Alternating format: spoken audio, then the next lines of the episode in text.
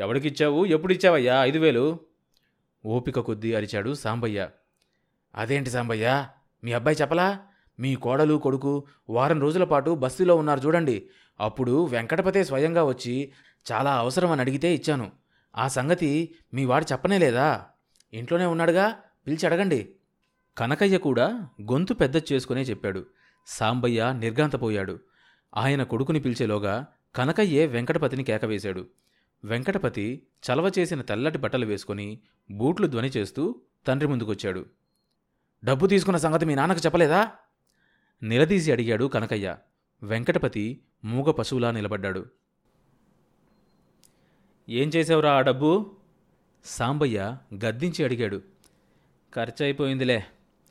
మంచినీళ్ళు తాగినంత తేలిగ్గా చెప్పాడు వెంకటపతి. ఐదు వేలు? ఏం ఖర్చు పెట్టావురా? పెళ్ళానికిచ్చావా? మామకిచ్చావా? ఇంట్లో ఏ గిన్నో పల్లెమో ఎత్తికొట్టిన శబ్దమై ఉలిక్కిపడ్డాడు కనకయ్య. సాంబయ్య కళ్ళు చింతనిప్పుల్లా మెరిశాయి. ఇంతలో చిన్న కారు వీధి మలుపు తిరిగి సాంబయ్య గారి వాకిలి ముందుకొచ్చింది. దాని వెనకే పిల్లలు కేరింతలు కొడుతూ రొద చేస్తూ పరిగెత్తుకొచ్చారు. డ్రైవర్ పిల్లల్ని గదమాయిస్తున్నాడు. సాంబయ్య గారింటి ముందుకొచ్చి కొంచెంసేపు పెద్దగా ధ్వని చేసి ఆగిందా కారు. ఏంటి మేళం? సాంబయ్య కనకయ్యను గుర్రుగా చూస్తూ అడిగాడు. అబ్బే నాకేం తెలుసు. నేను అదే చూస్తున్నా. అంటూ కనకయ్య లేచి డ్రైవర్ను కేకవేసి పిలిచి అడిగాడు. ఒరే పాపారాయుడు ఎవరిదేమన్నారా కారు? వెంకటపతి గారే కబురంపారు అన్నాడు డ్రైవర్. సాంబయ్య కనకయ్య వెంకటపతి కేసు చూశారు. ఆ నేనే తెప్పించా. అదే అదే డాక్టర్కు చూపించాలని. వెంకటపతి మాట అతికి అతక్కుండా అన్నాడు. నాకెందుకురా డాక్టరు? సాంబయ్య కొడుకు ముఖంలోకి ఆశ్చర్యంగా చూస్తూ అన్నాడు. సాంబయ్యకు లోలోపల ఆనందం కలక్కపోలేదు. కొడుకు తనకు మాట మాత్రమైనా చెప్పకుండా తనను బస్తీకి తీసుకెళ్ళి డాక్టర్కు చూపించే ప్రయత్నంలో ఉన్నాడు. తనంటే వాడికి మనస్సులో ఎంత ప్రేమ లేకపోతే ఈ పని చేస్తాడు? అంటే ఇన్ని రోజుల నుంచి తన ఆరోగ్యం బాగాలేదని వాడు బాధపడుతున్నాడన్నమాట. వాడు ఒట్టి అమాయకుడు నోరు లేనివాడు. అంతే ప్రేమలు అపేక్షలు ఎక్కడికి పోతాయి? తనకు ముందే చెబితే పడనియ్యడని వాడికి తెలుసు. అందుకే ఉట్టుడియంగా ఇంత పని చేశాడు. అయినా వాడి పిచ్చి కాకపోతే తనకు బస్తీ డాక్టర్లెందుకు? ఈ కారెందుకు? అంతగా బస్తీకి వెళ్ళాలంటే తమ సవారీ బండి లేదు. అంతగా అయితే బస్సు లేదా? వాడికి ఉండేది పోయేది తెలియదు. అది చూసుకునే కోడలు వాడి చేత డబ్బు తగలేస్తుంది. సాంబయ్యకు చటుక్కున వెంకటపతి కనకయ్య దగ్గర ఐదు వేలు తీసుకున్న సంగతి గుర్తొచ్చింది. అప్పటికి కొడుకు మీద ఏర్పడ్డ సదభిప్రాయంతో కొడుకును కనకయ్య ముందు దులపడానికి వెనకాడాడు.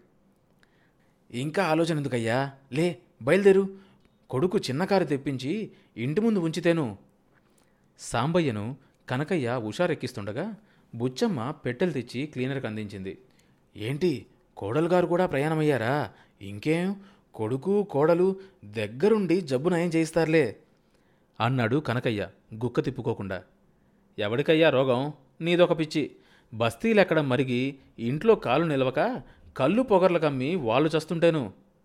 సాంబయ్య వాస్తవాన్ని త్రుటికాలంలోనే అర్థం చేసుకున్నాడు. కొడుకుని గురించి కొద్ది క్షణాల క్రితమే కొద్ది క్షణాల క్రితమే తను కల్పించుకున్న ఆశలు ఊహలు పటాపంచలైనాయి తన గురించి తన ఆరోగ్యం గురించి కొడుకు శ్రద్ధ తీసుకున్నాడనుకొని ఆనంద శిఖరాలను అందుకున్న సాంబయ్య బిల్లబీటుగా నేల మీద పడ్డాడు. అతన్ని ముసురుకున్న భ్రమ మమకారం అదృశ్యమైనాయి. మనిషి నీరు కారిపోయాడు. అసలు కొడుకు మీద అన్ని ఆశలు అల్లుకోకపోతే సాంబయ్యకు అంత బాధ కలిగి ఉండేది కాదేమో. డబ్బు. డబ్బు కావాలి. సాంబయ్య తల విరుచుకొని కొడుకుని చూశాడు.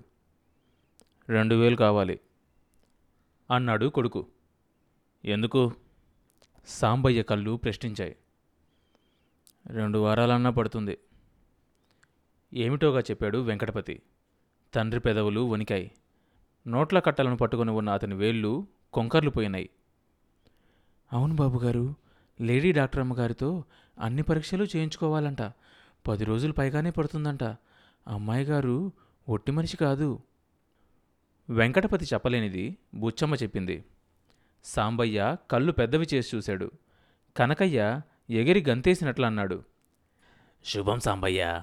తాతయ్యవవుతున్నావయ్యా తాతయ్యవి. మనవడే పుడతాడు నీ వంశాన్ని ఉద్ధరిస్తాడు. చూస్తావేం? ఇవ్వు.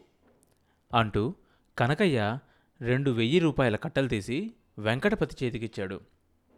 పనిలో పని ఎటు తిరిగి పట్నంలోనే ఉంటున్నారుగా? మీ నాన్నను కూడా తీసుకెళ్ళి డాక్టర్కు చూపించకూడదు? సలహాగా అన్నాడు కనకయ్య. అక్కడకు తనే సాంబయ్యకు ఏదో మేలు చేస్తున్నట్లు ముఖం పెట్టాడు. కనకయ్య సాంబయ్య ముఖంలోని భావాలను కనిపెట్టడానికి చూస్తుండగానే కాన్పూరు ఆకుజోళ్ళు చటచటలాడించుకుంటూ మామ ముందు నుంచే నడిచి వెళ్ళి కారెక్కింది వరుదిని అంత ధైర్యంగా మామగారి ముందు నుంచి వెళ్ళిన వరుదిని చూసి కనకయ్య నోరు బిగిసిపోయింది. ముక్కు మీద పడబోతున్న వేలును బలవంతంగా ఆఫ్ చేసి ఇంటి కప్పుకేసి చూడసాగాడు. నువ్వు కూడా వస్తే డాక్టర్కు చూపించుకోవచ్చు. ఆరుసార్లు మననం చేసుకున్న తర్వాత ఆ మాట పైకనగలిగాడు వెంకటపతి. వాళ్ళ ముందుగా వెళ్తున్నప్పుడు కోడలు పెట్టిన ముఖం సాంబయ్యకే కాదు కనకయ్య కూడా గుర్తుంది. మామ తమతో వస్తాడంటేనే అట్టా అయిపోయిందే నిజంగా వస్తే? బుచ్చమ్మ అనుకుంది. వెంకటపతి తండ్రి కోసం నిలబడ్డాడు. వరూదిని కారెక్కి డ్రైవర్ చేత హారన్ కొట్టించింది. ఎందుకురా నిలబడ్డావు? పో. ముందు నా కళ్ళ ముందు నుంచి పో. కసిగా అరిచాడు సాంబయ్య. ఆయన ముఖంలో కలిగిన మార్పుల్ని చూసిన కనకయ్యకు అక్కడ కూర్చునే ధైర్యం లేకపోయింది. వస్తా సాంబయ్య అంటూ లేచాడు. మళ్ళీ గడప తక్కొద్దు. పురుగును చూసినట్లు కనకయ్యను చూస్తూ అన్నాడు సాంబయ్య. కనకయ్య గుండెల్లో బల్లెం గుచ్చుకున్నట్లు బాధపడ్డాడు. ఇందులో తన తప్పేముంది? అసలు తను చేసిందేముంది? కొడుకు మీద కోపం కోడల మీద అక్కసు తన మీద చూపిస్తాడేం? అంత కఠినంగా సాంబయ్య లోగడ చాలాసార్లు మాట్లాడాడు కానీ తనెప్పుడూ ఇంత బాధపడలేదు. దానికి కారణాలున్నాయి. అకారణంగా ఒట్టి పుణ్యానికి తనను అంత నీచంగా చూస్తాడా? తను ఈరోజు సాంబయ్య మేలు కోరి అతని మీద అభిమానంతోనే చెప్పాడు. ఏమనుకుంటున్నాడు సాంబయ్య? తను ఇంకా అతని మోచేతి నీళ్ళు తాగి బతికే కనకయ్యే అనుకుంటున్నాడా ఏం? తన అల్లుడు ఒకడు ప్లీడరు మరొకడు రెవెన్యూ ఇన్స్పెక్టర్. తను మిల్లులో వాటాదారు ధాన్యం వ్యాపారి. తన కొడుకు పెద్ద వకీలు. అటు బస్తీలో ఇటు ఊర్లో పెద్ద పరపతి ఉన్నవాడు. తన సలహా సంప్రదింపుల కోసం మహామహా వాళ్ళే తన చుట్టూ తిరుగుతున్నారు. ఈ సాంబయ్యదేం లెక్క? ఆస్తి ఉండగానే సరే. అతని పలుకుబడి ఎంత?